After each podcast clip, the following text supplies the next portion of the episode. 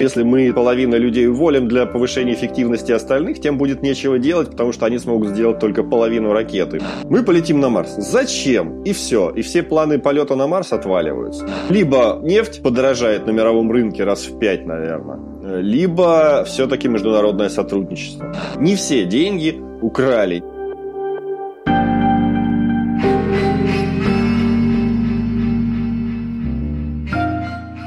Привет! Это подкаст русской службы The Moscow Times после Путина. Здесь мы будем говорить с аналитиками и экспертами о том, что не так с путинской Россией и как нужно будет реформировать нашу страну после неминуемого конца нынешнего политического режима.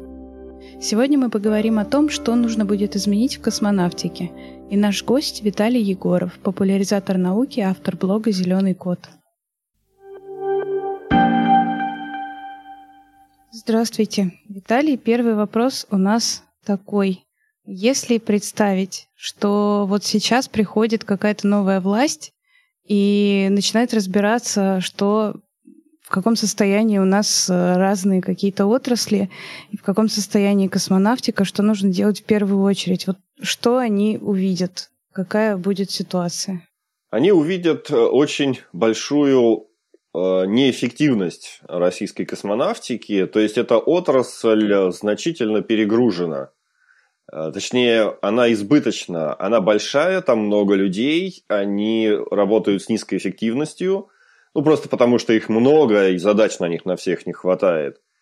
И перед новой властью встанет вопрос о том, э, что делать с этой отраслью. И здесь может быть два варианта. Либо ее как-то расформировать, то есть чтобы не было вообще Э, там, Роскосмоса или Роскосмос оставался таким заказчиком, а предприятие отдавать кому-то еще, там, может быть, Ростеху, если он к тому времени останется, или значительно сокращать те предприятия и ту деятельность на предприятиях, которые ведет сейчас Роскосмос. Потому что Роскосмос, он отчасти выполняет э, социальные функции. Он занимается трудоустройством людей, которые, ну вот, просто там десятилетиями ходили на работу, и сейчас их нельзя уволить, а, потому что это десятки тысяч людей, а нормальной работы для них нет. Причина того, что на них нет сейчас работы, практически полный уход от э, международных контрактов, от иностранных запусков.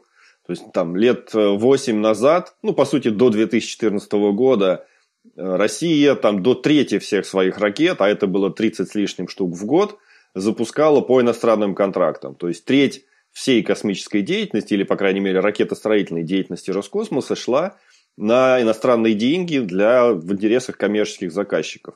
Сейчас этого нет. Кроме этого, будет проблема с экономикой, состоянием экономики. То есть, если мы хотим не трогать Роскосмос и сохранять его в том виде, в котором он есть, нам надо повышать его финансирование, по крайней мере, от уровня 2022 года, и давать ему деньги, чтобы он э, загружался работой и работал, как, в общем, и в предыдущие э, десятилетия.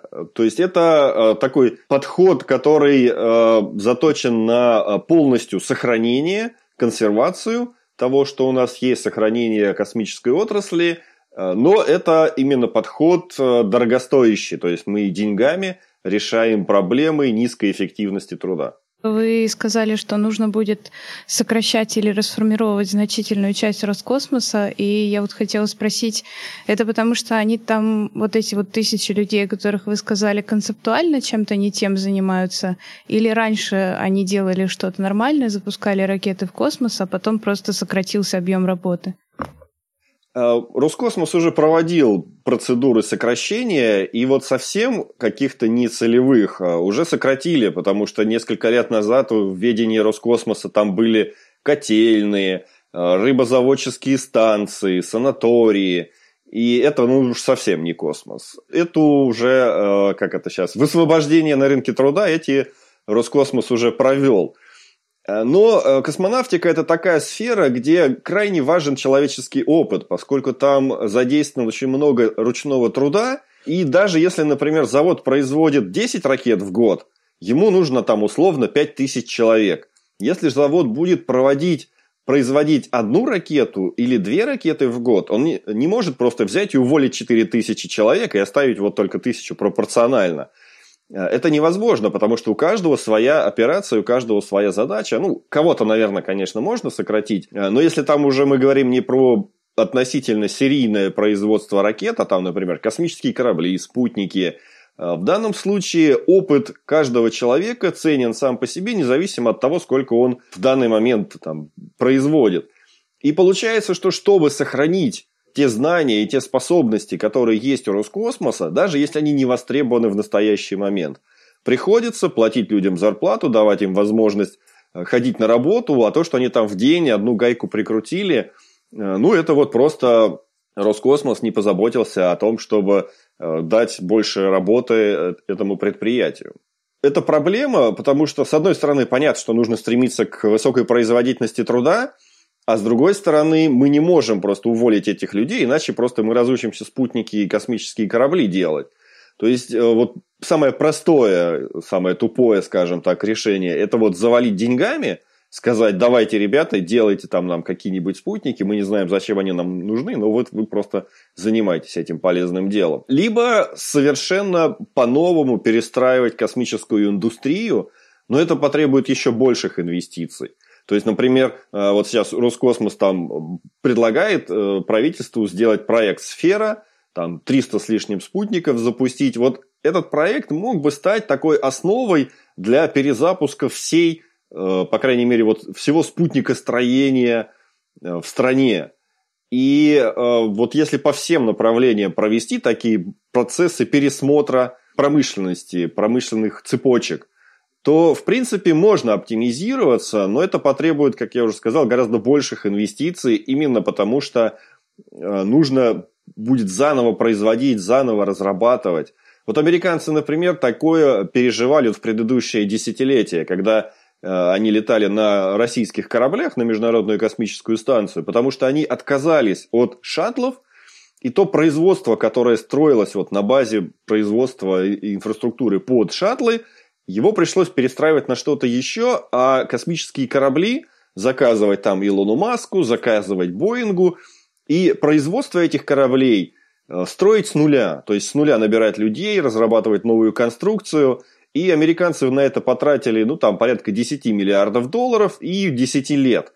Ну, там 9 лет они не совершали полеты на своих кораблях, потому что у них просто их не было. Э, но они себе такое могут позволить, потому что у них все-таки там более стабильная экономика, она больше, поэтому 10 миллиардов долларов в их э, в масштабах их экономики не так существенно. Для России же прекратить производство что, чего-то сейчас вовсе не означает, что мы сможем возобновить это через 5 или через 10 лет. И поэтому э, в Роскосмосе все прекрасно это понимают, что у нас страну может штормить серьезно. Ну и вот находятся в таком в такой патовой ситуации, что мы, да, мы знаем, что мы низкоэффективно работаем, но если мы там половина людей уволим для повышения эффективности остальных, тем будет нечего делать, потому что они смогут сделать только половину ракеты, условно, или там половину космического корабля. Э, и единственный вариант, который э, можно было бы рассматривать таким оптимистичным и простым в то же время, то есть который не меняет Э, нынешнюю индустрию, не приводит к каким-то мощным э, реформам индустрии, это загрузить работой. Э, и я здесь вижу решение только через международное сотрудничество, то есть возобновление коммерческих запусков иностранных космических аппаратов, полеты космических туристов, полеты иностранных астронавтов. То есть то, чем, в общем-то, Роскосмос и занимался предыдущие 20 лет, даже после 2014 года, хотя там интенсивность уже значительно сократилась. Но в текущей политической ситуации это решение невоспроизводимо. Но если что-то произойдет, то, э, в принципе, искать придется клиентов заново и убеждать их в нашей лояльности международному рынку и международному праву. То есть, если придет вот новая власть, то для нее получается лучший вариант заниматься такой дипломатией, налаживать связи и тем временем думать о том, как реформировать это все более масштабно и как найти на это деньги, ресурсы. Восстанавливать связи, налаживать новые связи и э, решать сложную задачу оптимизации э, индустрии космической без утраты каких-то компетенций. А вот то, что в России в принципе, в последние долгое время было так много неудачных запусков, отмененных космических проектов, каких-то упавших э, летательных аппаратов. Это иллюзия, то есть это, в принципе, у всех так, просто мы об этом слышим, или это действительно так, и если так, то почему? Ну, в настоящий момент это не так. Э, в настоящий момент, по крайней мере, по ракетостроению у нас очень высокая надежность, э, и можно уверенно приписывать это достижение Дмитрию Рогозину. Хотя его много критиковали, но при его руководстве ракеты падать перестали. Они, конечно, стали летать чуть реже, но примерно на треть реже. А падение, аварийность сократилась практически до нуля. И это выдающееся его достижение. То есть э, он показал, что и вот его руководство, его администрация, э, что надежность ракет это не какая-то тайна, это не, какая, не какое-то волшебство, это просто культура труда, э, контроль на всех этапах производства и подготовки к запуску, и все возможно, все достижимо. А вот с космическими аппаратами уже посложнее, потому что мало их запустить. Ракета-то, она работает 10 минут, ей много не надо. А космический аппарат должен работать годами. И вот здесь надежность э, всех э, систем поддержать гораздо сложнее. И надежность космических аппаратов российских, ну, по некоторым оценкам, в два раза ниже, чем э, там, европейских или американских. То есть просто если там э, спутник должен проработать 15 лет, американский проработает 15, а российский 7. И вот эта э, проблема надежности космических аппаратов, она во многом э, уже имеет э, причину в санкциях на космическую электронику. А, потому что Америка производит электронику космического назначения, а в Россию подобное не продается. У Европы то же самое есть, и точно так же она не продает в России. Поэтому Россия вот после 2014 года а, была вынуждена пользоваться электроникой индустриального класса, то есть той, а, которая не работала, не готовилась для космических полетов, но, в принципе, технические возможности ее позволяют это делать но надежность уже подснизилась. А сейчас и доступ к такой электронике э, в 2022 году сократился. И эта проблема еще более существенная, чем надежность ракет.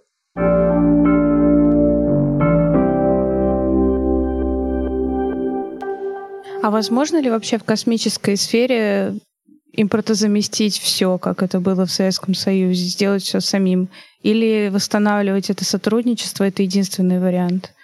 То есть, в принципе, можно так переформулировать вопрос, что есть ли шанс э, при нынешней власти что-то изменить в лучшую сторону, потому что явно международное сотрудничество не восстановится, пока она не закончится. Ну, я думаю, там развитие микроэлектроники в конечном счете это вопрос денег и времени. Э, у Китая, в принципе, вполне самобытная космонавтика, самостоятельная, и при этом Китай находится под э, такими же санкциями, какие теперь распространяются и на Россию, и Китай находится под ними там, десятилетиями. И в этом плане, э, то есть самобытную, самостоятельную космонавтику, самостоятельной электроникой импортозамещенной, э, в принципе, можно сделать. Вопрос денег. Э, у китайской космонавтики, например, космический бюджет примерно в три раза больше, чем российский. У американской космонавтики там бюджет в 9-10 раз больше, чем у России. Но э, Китай сам по себе очень, имеет очень мощную электронную, микроэлектронную индустрию. Соответственно, даже если мы просто Роскосмосу дадим в три раза больше денег, он не найдет на российском рынке те микросхемы, те чипы, которые ему были бы нужны, как это может сделать китайская космонавтика. То есть, чтобы получить самостоятельную космонавтику, нам нужно развивать и увеличивать финансирование и у космонавтики – и у микроэлектронной промышленности. А там деньги тоже вполне себе космические. И здесь э, китайцам проще, потому что у них внутренний рынок практически в 10 раз больше российского. То есть там э, банально серии вот этих самых чипов можно производить в 10 раз или даже больше раз. И это будет дешевле себестоимость производства такой. А у нас получится э, доплачивать компаниям, производящим электронику, микроэлектронику, чтобы они хотя бы там производили ее. Или будем получать, вот как сейчас там получается с этими Эльбрусами и Байкалами, э, домашний компьютер по цене там полмиллиона рублей. Э, по сути, вот мы это и наблюдаем. Вот это как раз следствие того, что у нас рынок меньше гораздо, чем китайский, и приходится доплачивать, придется доплачивать из государственного кармана за вот эту, за это импортозамещение. То есть реально, конечно, единственный вариант для России, ну, либо там нефть подорожает на мировом рынке раз в пять, наверное, либо все-таки международное сотрудничество. А проблемы коррупции существуют в этой сфере? Если да, то как ее решать? Или просто отрасль недофинансирована? Проблемы коррупции есть, но мы, если посмотрим, например, на там восточный такой наглядный пример, и часто много говорят, а вот на восточном пилили, по официальным данным, э, на восточном украли примерно 10% от денег на него выделенных. Ну, в принципе, это не так критично. В конце концов, там, по большей части, первую очередь Восточного построили, э, она запускает ракеты, там все действительно современное, современное оборудование. Я там несколько раз был э, и видел все это своими глазами. То есть не все деньги украли, не все деньги закопали в песок, и там действительно создана современная пусковая площадка, одна из самых современных в мире. Но э, и вот это соотношение 10% это, наверное, такой верхний потолок, потому что все-таки на стройках, как мы знаем, э, воровать легче, чем на производстве космических аппаратов. То есть в данном случае какую-то часть бюджета космического коррупция съедала. Но это вот не э, главная проблема нашей космонавтики. Главная проблема – это вот недозагруженность и недофинансирование отрасли в том масштабе, который необходим для ее вот такой полноценной работы. Нужно ли развивать частную космонавтику и что для этого нужно делать государство? И тут даже вот такой еще вопрос, когда вы рассказывали про американские ракеты, что американское государство в какой-то момент отказалось их строить и использовало союзы. Вот почему они не смогли в итоге из этой ситуации выйти за счет частной космонавтики и действительно просто вместо Роскосмоса заказывать все Илону Маску или другой какой-нибудь частной компании, которая бы все это построила? Они как раз смогли. Они сейчас заказывают э, корабли Илону Маску и там Боингу. Э, но про это, на это потребовалось 9 лет.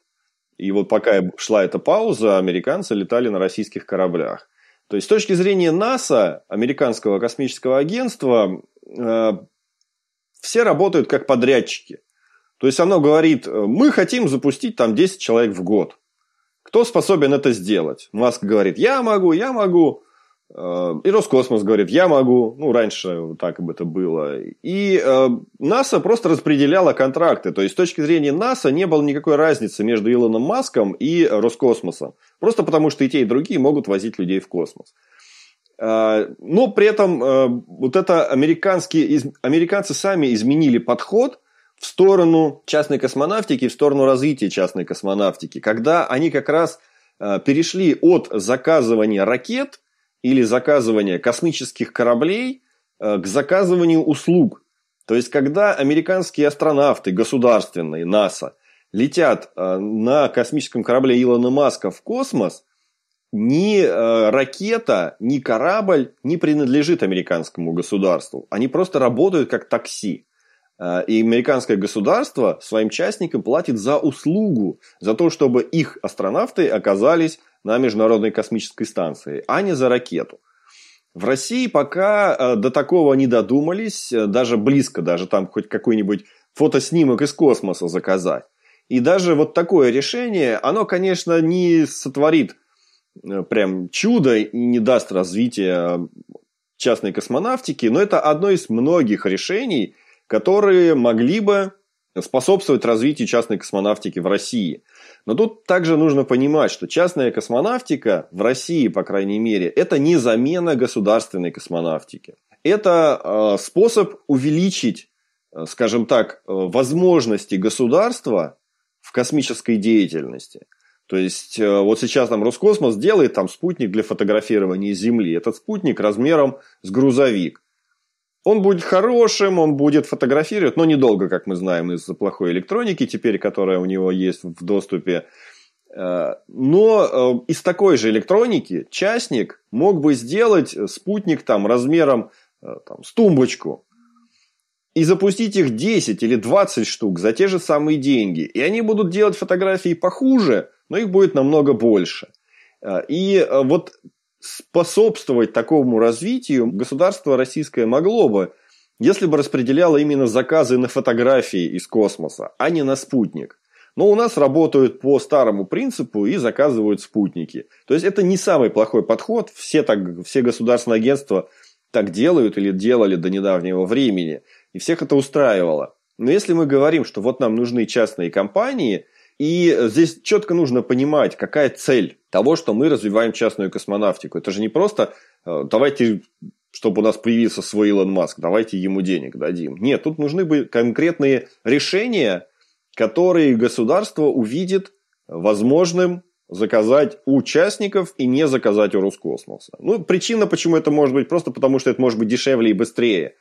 Э, но э, пока слишком у нас э, просто нормативно-правовая система так построена, что государство не может заказывать участника то, что нужно заказать у Роскосмоса. Ну, это и логически неправильно, потому что мы же говорили уже, Роскосмос недозагружен, работой.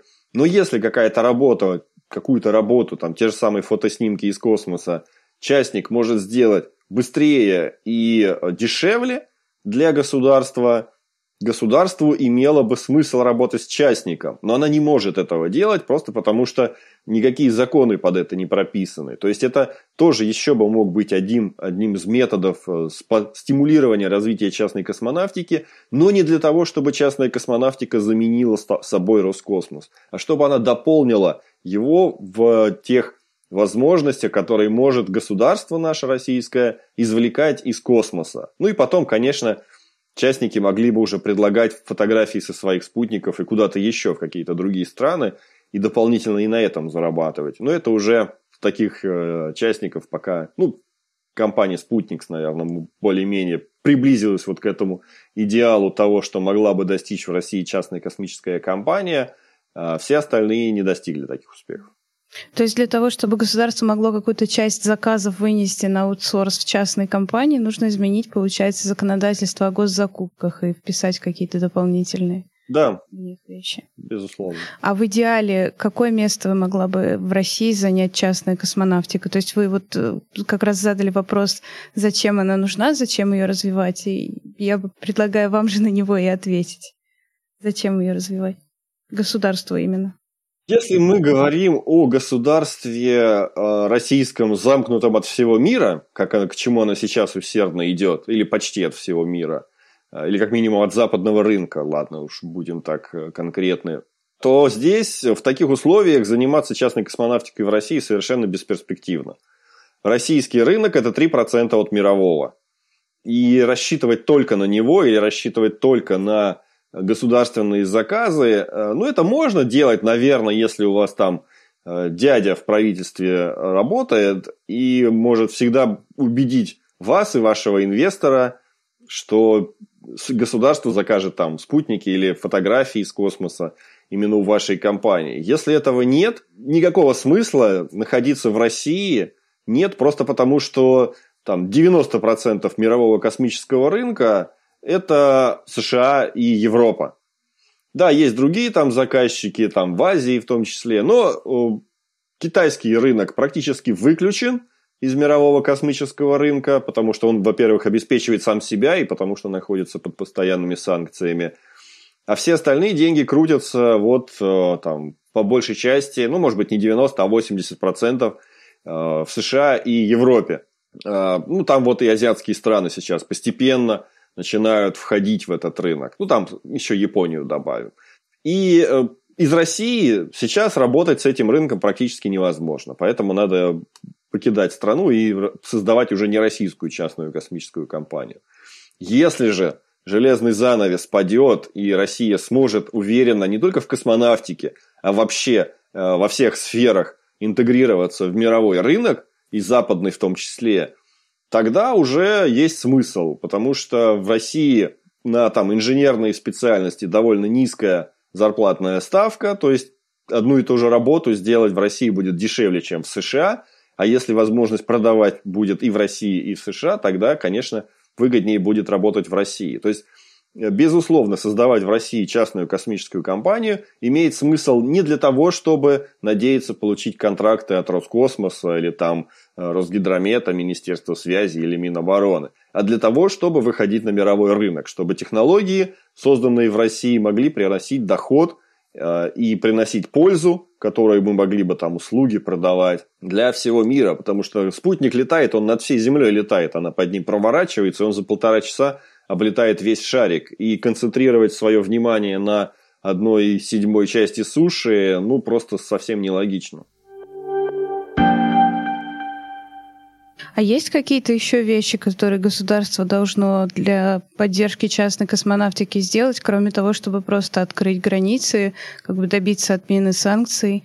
Потому что у нас же было, в принципе, в России время, когда санкций не было, но частная космонавтика все равно довольно небольшую долю занимала. Вот вы еще упомянули, что изменить законодательство о госзакупках, может быть, есть еще какие-то такие вещи.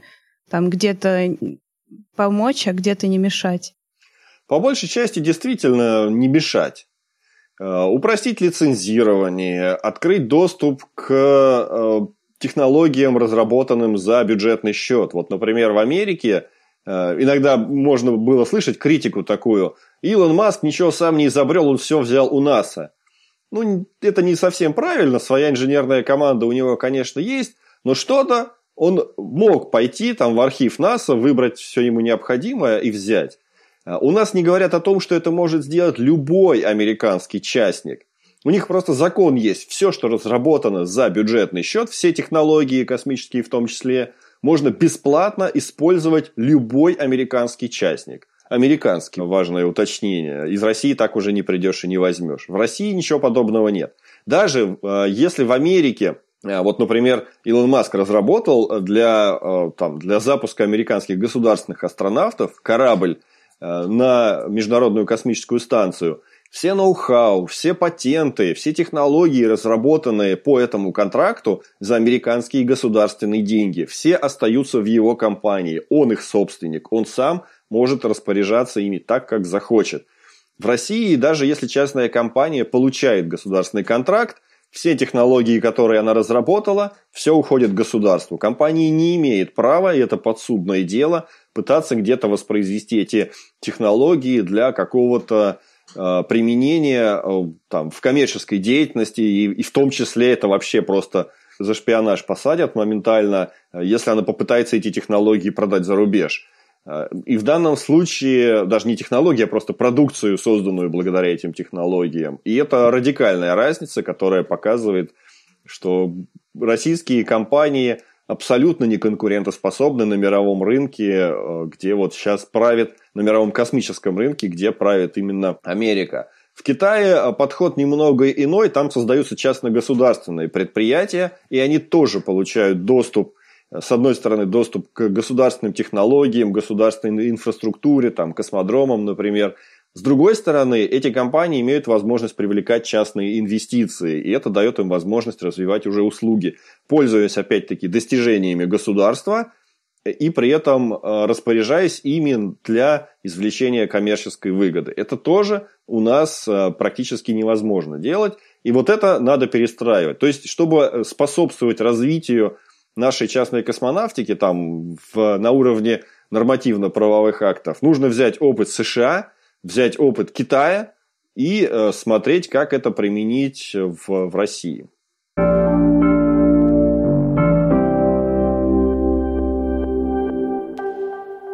А как вот вы лично думаете, если возможен будет какой-то прорыв э, вроде там а, полета какой-нибудь дальней планете, которой никогда раньше человечество не летало, или какой-то высадки, то есть вот что-то такое невероятное.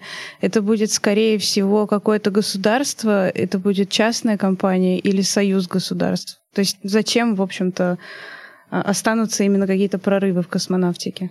Ну, таким прорывом, наверное, на сегодня имеется ближайший это полет человека на Марс. И в прежние годы считалось, что, скорее всего, это будет такой межгосударственный проект. Будут там, наверное, американцы, китайцы, русские. Ну, то есть рассматривались прежде всего лидеры в космической деятельности, в космонавтике. Но во всех вот этих государственных проектах, которые предполагают международное партнерства э, возникала проблема. Никто не мог ответить на вопрос, зачем нам такой полет. Вот когда американцы летели на Луну 50 лет назад, у них была конкретная задача, зачем полететь на Луну. Чтобы переплюнуть достижения Гагарина, переплюнуть космические достижения Советского Союза. Как только они решили эту задачу, необходимость летать на Луну сразу отпали. И с тех пор новых потребностей практически не возникло. Да, сейчас Америка развивает тоже свою лунную программу, хотя она это делает гораздо менее динамично. Уже, по сути, там больше 10 лет она этим занимается. И вот только сейчас испытания ракеты мы ждем в конце этого месяца, СЛС. Тогда была динамика гораздо большая вот полвека назад, когда была космическая гонка. Но для, для Америки вот это стремление на Луну, оно э, дополнительно э, подогревается успехами Китая в мировой космонавтике и в изучении Луны в том числе. Вот за последние 20 лет больше всех исследований сделал на Луне именно Китай. А, у него там два лунохода, грунт он добыл с Луны, два спутника там летало, даже больше – Э, два студенческих даже спутника. Даже если мы возьмем все остальные страны, которые за последние годы совершали запуски к Луне, Китай всех их обгонит по достижениям. И, конечно, Америке это уже не устраивает. Им нужно э, показать, что они самые крутые в космосе, и это их стимулирует лететь на Луну. Если мы собираем всех вместе, то нам не с кем гоняться. Мы все вместе, это как... Вот чем интересна Олимпиада? Не тем, что там вместе собрались и чай попили, а тем, что все бегут на перегонки, кто кого обгонит. А если мы все собрались, и э, логичный вопрос, а ну вот ладно, мы если не соревнуемся, то зачем нам на Марс-то лететь? И все вот эти рассуждения о том, что ну это вот новый шаг человечества, он тут же разрушается банальным вопросом. Так может нам там дороги построить, э, коронавирус победить, там э, в школах э, компьютерные классы модернизировать. Ну, то есть у каждой страны, даже у Америки, там, даже у Китая, есть куча различных задач, более важных для вот конкретных, для граждан, для э, людей, которые живут здесь и сейчас, чем вот некие какие-то э, гуманитарные принципы о том, что вот нам нужно двигаться дальше в космос. Зачем нужно? Куда нужно? И вот этот вопрос тормозил все космические, э, вот такие амбициозные космические планы. То есть вот мы полетим на Марс. Зачем?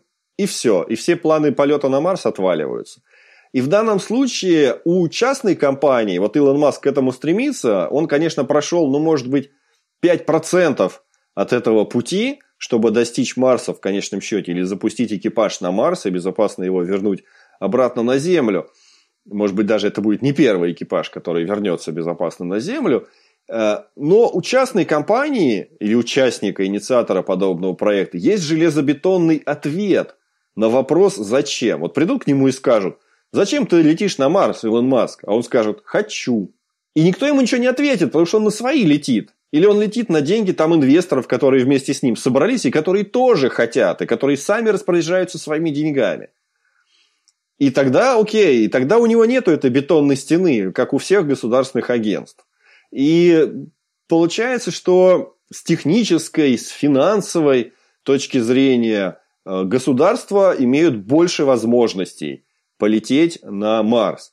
Но э, частники сильны именно вот этой, э, этим идеологическим преимуществом. У них нет потребности тратить свои деньги там, на школы, Э, на там, медицину и на мосты, потому что этим уже государство занимается. Они налоги платят, и они могут спросить с государства, где там наши школы и мосты, вместо того, чтобы тратить свои деньги. А свои деньги они уже могут потратить на вот такие благородные или неблагородные, кто как считает, там критиков у Маска и планов колонизации Марса тоже хватает – идеи, но вот э, для них нету этой проблемы э, обоснования потребности такого полета. И в этом главное фундаментальное преимущество частных компаний. Ну вот то, что Илон Маск или там его компания достигнет Марса и вот обеспечит такой полет человека туда-обратно, Сложно сказать, это действительно требует колоссальных средств, там, до 100 миллиардов долларов, наверное. А Маск на это потратил, ну, может быть, миллиардов 5, вот как раз я сказал, там 5%, там условно это можно в миллиардах посчитать. И здесь очень много денег на это потребуется, очень много времени, пока в частном мире, даже там венчурных инвесторов, которые сотнями миллионов долларов распоряжаются, они не распоряжаются сотнями миллиардов долларов, столько еще не напечатали.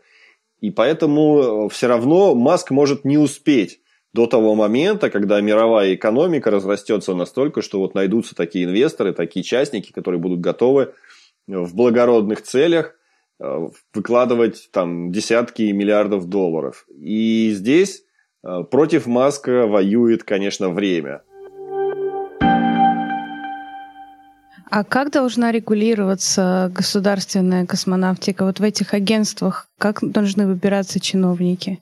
И, в принципе, когда, опять же, если возвращаться к этой ситуации, когда в России пришла новая власть, кого там нужно уволить, кого оставить, где взять каких-то новых людей? Что делать с Рогозиным тем же? Ну, Рогозин уже уволен, поэтому он к российской космонавтике уже не имеет никакого отношения, поэтому здесь проблема решена.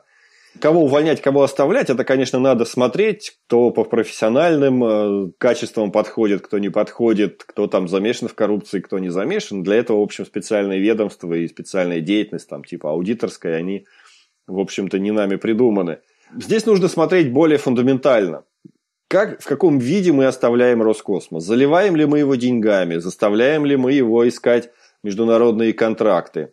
А, или просто там нам нужно, чтобы там он а, обеспечивал военные интересы, как это сейчас все больше и больше происходит.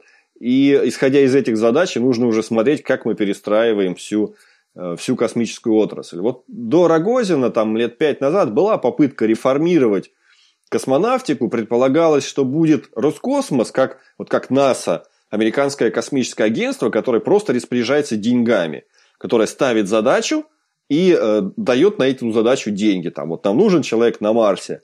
Давай там Илон Маск, кто там еще, Боинг Локет, давайте вот вы решите мне эту задачу за мои деньги, я плачу. У Роскосмоса сейчас получается, он одновременно и Илон Маск, и государственное агентство. И вот пять лет назад была идея разделить эти функции, чтобы был заказчик Роскосмос и был исполнитель. Это была управляющая компания, Объединенная ракетно-космическая корпорация, которая должна была стать собственником всей космической индустрии. И предполагалось, что вот Роскосмос будет говорить, давай, ОРКК, э, решай там мои задачи, э, вот тебе денег, вперед, а я буду контролировать исполнение.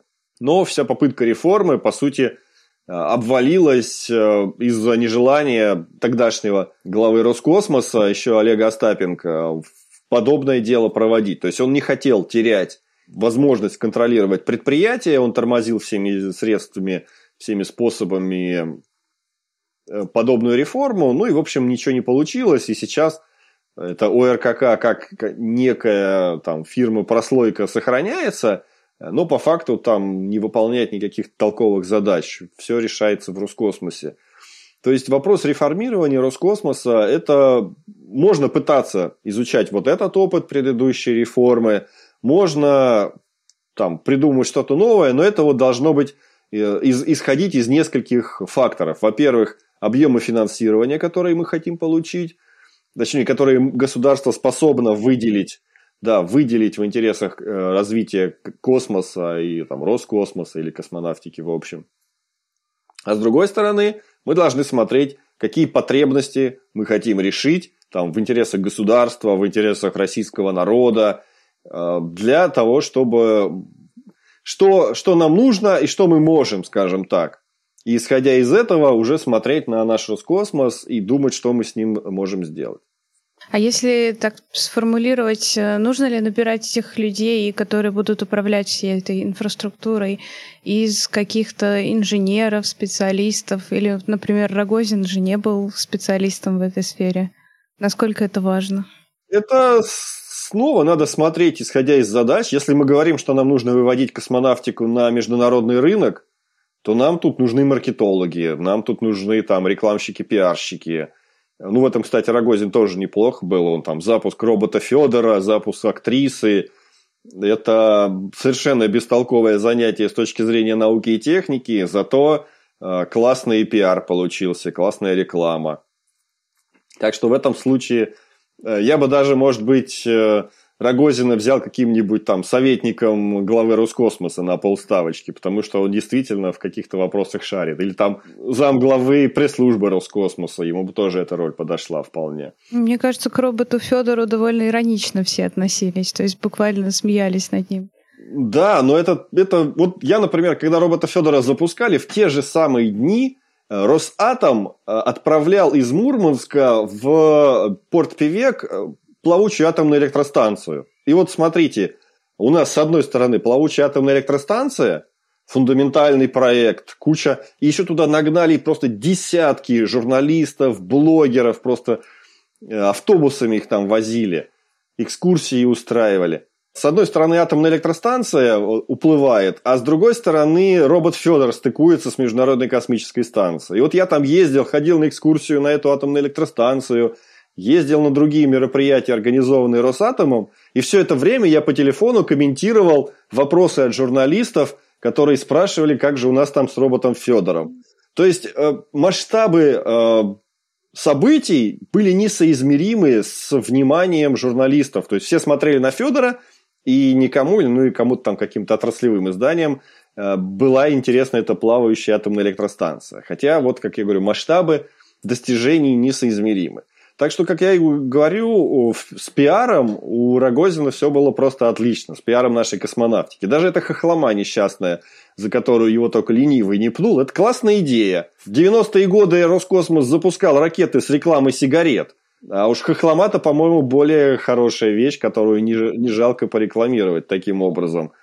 Так что, скажем так, не, каждый, не каждая должность в Роскосмосе должна быть занята инженером, безусловно. Где-то Например, там, где нам нужно строить космические аппараты, контролировать их качество, там должны быть, конечно, инженеры, главные конструкторы. Там, где э, нужно запускать людей в космос, должны контролировать те, кто туда летал, космонавты, соответственно. Если же мы говорим там про какие-то финансовые, э, маркетинговые отделы, там, конечно, должны быть свои профессионалы.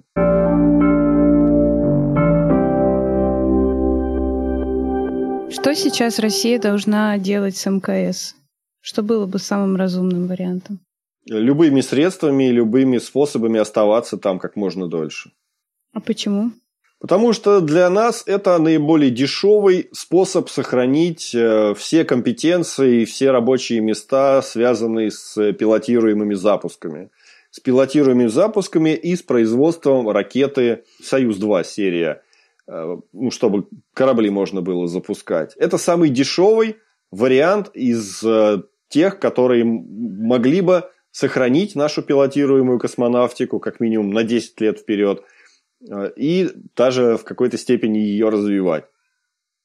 Если же мы хотим построить там, свою космическую станцию, как вот предлагается, это потребует как минимум 10 лет для этой работы и Безусловно, никаких реальных оснований покидать МКС там в течение двух лет или шести лет или восьми э, в России нет. Данное решение принято исключительно по политическим соображениям.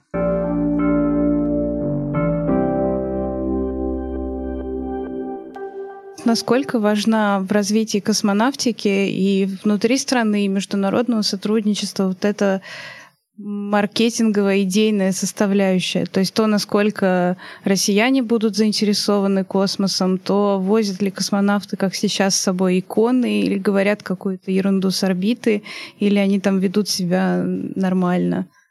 Вот такие вещи, насколько ими нужно заниматься? Это скорее не, не маркетинг, это уже маркетинг государства. То есть, по сути, это государственная пропаганда. И она во многом сопутствовало всей космонавтике, и в особенности пилотируемой космонавтике. То есть, начиная с Гагарина, это всегда была демонстрация превосходства, демонстрация достижений одной страны над другой. Ну так, с благородной стороны это можно назвать э, Олимпиадой мозга или сравнить с Олимпиадой. То есть вот в Олимпиаде мы кто кого перебегает, кто кого перестреляет, а в космонавтике кто кого передумает, кто кого э, вот перефинансирует и переконструирует, передумает. А, поэтому, например, ну, Советский Союз активно это использовал. А, там, мне нравится пример на луноходе. Первом, втором полетел э, профиль Ленина, прям вот такой вот здоровый. Он был просто прикручен к луноходу, и там еще советский флаг. Но американский флаг на американских лунных модулях точно так же присутствовал. Если мы сейчас посмотрим, те же самые ракеты Илона Маска, э, они все летают с американским флагом, конечно же. Здесь просто разница в идеологии. Если в советской идеологии космонавтика использовалась как демонстрация достижений советского народа, коммунистических идей, там, заветов Ленина и все остальное, э, в США и США вообще действовали в космосе как такие проводники человечества. Вот они там на лунном модуле написали, мы здесь от имени всего человечества. Э, но при этом все понимали, что это американцы от имени всего человечества, а значит, они как бы авангард человечества. То есть, это была тоже их государственная идеология. Насчет икон, это тоже часть государственной идеологии. У нас же хоть и неофициально, пусть официально там у нас светское государство, но неофициально у нас, конечно, э, государственная идеология такая более православная, безусловно. И возить туда иконы. Многие космонавты действительно возят от чистого сердца, просто потому что там им либо бабушка икону подарила, либо сам он э, воцерковленный и готов там поставить свечку и сходить на службу. Такие тоже космонавты есть. В данном случае религия никак не противоречит космической деятельности, и там уже давно никто в иллюминаторе Господа Бога рассмотреть не может, не пытается несмотря на то, что остаются верующими людьми. Но если мы, э, и сейчас космонавтов многие за это критикуют, но если я вспомню критиков э, вот этих, спрошу, кто первый прочитал э, молитву на Луне, или первая молитва была прочитана у Луны, когда Аполлон-8 летал вокруг Луны, а на Луне во время посадки Аполлона-11 там присутствовал священник, и была, было проведено религиозное, ну, небольшой такой религиозный ритуал. Это был Баз Олдрин. И, э, то есть, они религию потащили в космос гораздо раньше нас. Мы-то до 91 -го года еще держались. Э, поэтому все хороши. И доля суеверий точно так же присутствует в космонавтике, и в нашей, и не в нашей. Все это называют красивой традицией. Например, в российской космонавтике красивая традиция посмотреть фильм «Белое солнце пустыни» перед полетом. А почему это происходит? А потому что первый раз этот фильм посмотрели перед полетом, когда летели чинить станцию «Салют-7». Все прошло успешно, и э, такое примитивно-магическое мышление, если после просмотра «Белого солнца пустыни» все прошло хорошо, давайте все космонавты тоже будут смотреть «Белое солнце пустыни». Ну, в принципе, как показал опыт, это довольно успешно работающая методика, потому что космонавтика у нас пилотируемая, по крайней мере, довольно успешно по части, как минимум, безопасности космонавтов. Другой там пример, вот Гагарин там помочился на колесо автобуса, и все этим занимаются вот на протяжении 60 с лишним лет. Потому что красивая традиция. У американцев точно такая же традиция, они арахис едят, когда у них там в космосе происходит какой-либо ответственная задача, там, посадка марсохода, например. Они тоже это называют забавной, шутливой традицией, но все равно банка арахиса у них всегда под рукой, когда в космосе что-то происходит ответственное. К этому можно относиться просто как к психологической защите. И многие так и поступают, даже если, например, кто-то там в космонавтике в Бога не верит, весь такой атеист, он ничего не скажет космонавту, который надевает крестик и берет с собой икону. Если космонавту так спокойнее, если с, с крестиком он выполнит свою задачу успешнее, у него будет меньше стресса, пусть летит, пусть молится кому хочет. Главное, чтобы задача поставленная перед ним, была выполнена, и он безопасно вернулся на Землю. И в этом случае, как я уже сказал, религия, э, вера никак не противоречит научной деятельности.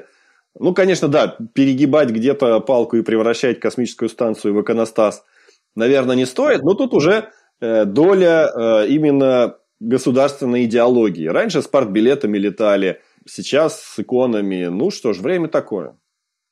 Я думаю, если как-то серьезно у нас изменится руководство в стране и сменится там отношение страны ко всему миру, космонавты все равно будут летать с иконами, и крест все равно будет висеть на Международной космической станции. Просто, может быть, из этого будут э, делать меньше показухи, они будут это делать вот просто вот от чистого сердца для себя.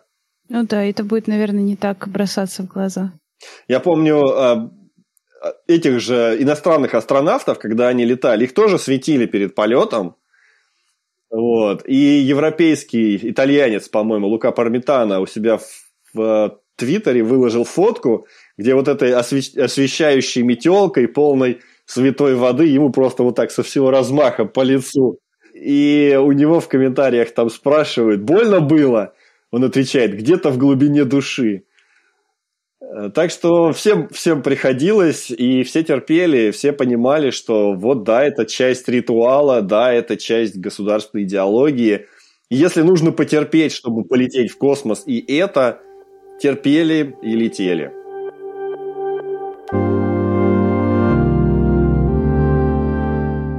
Спасибо, что слушали нас. С вами был подкаст русской службы The Moscow Times после Путина.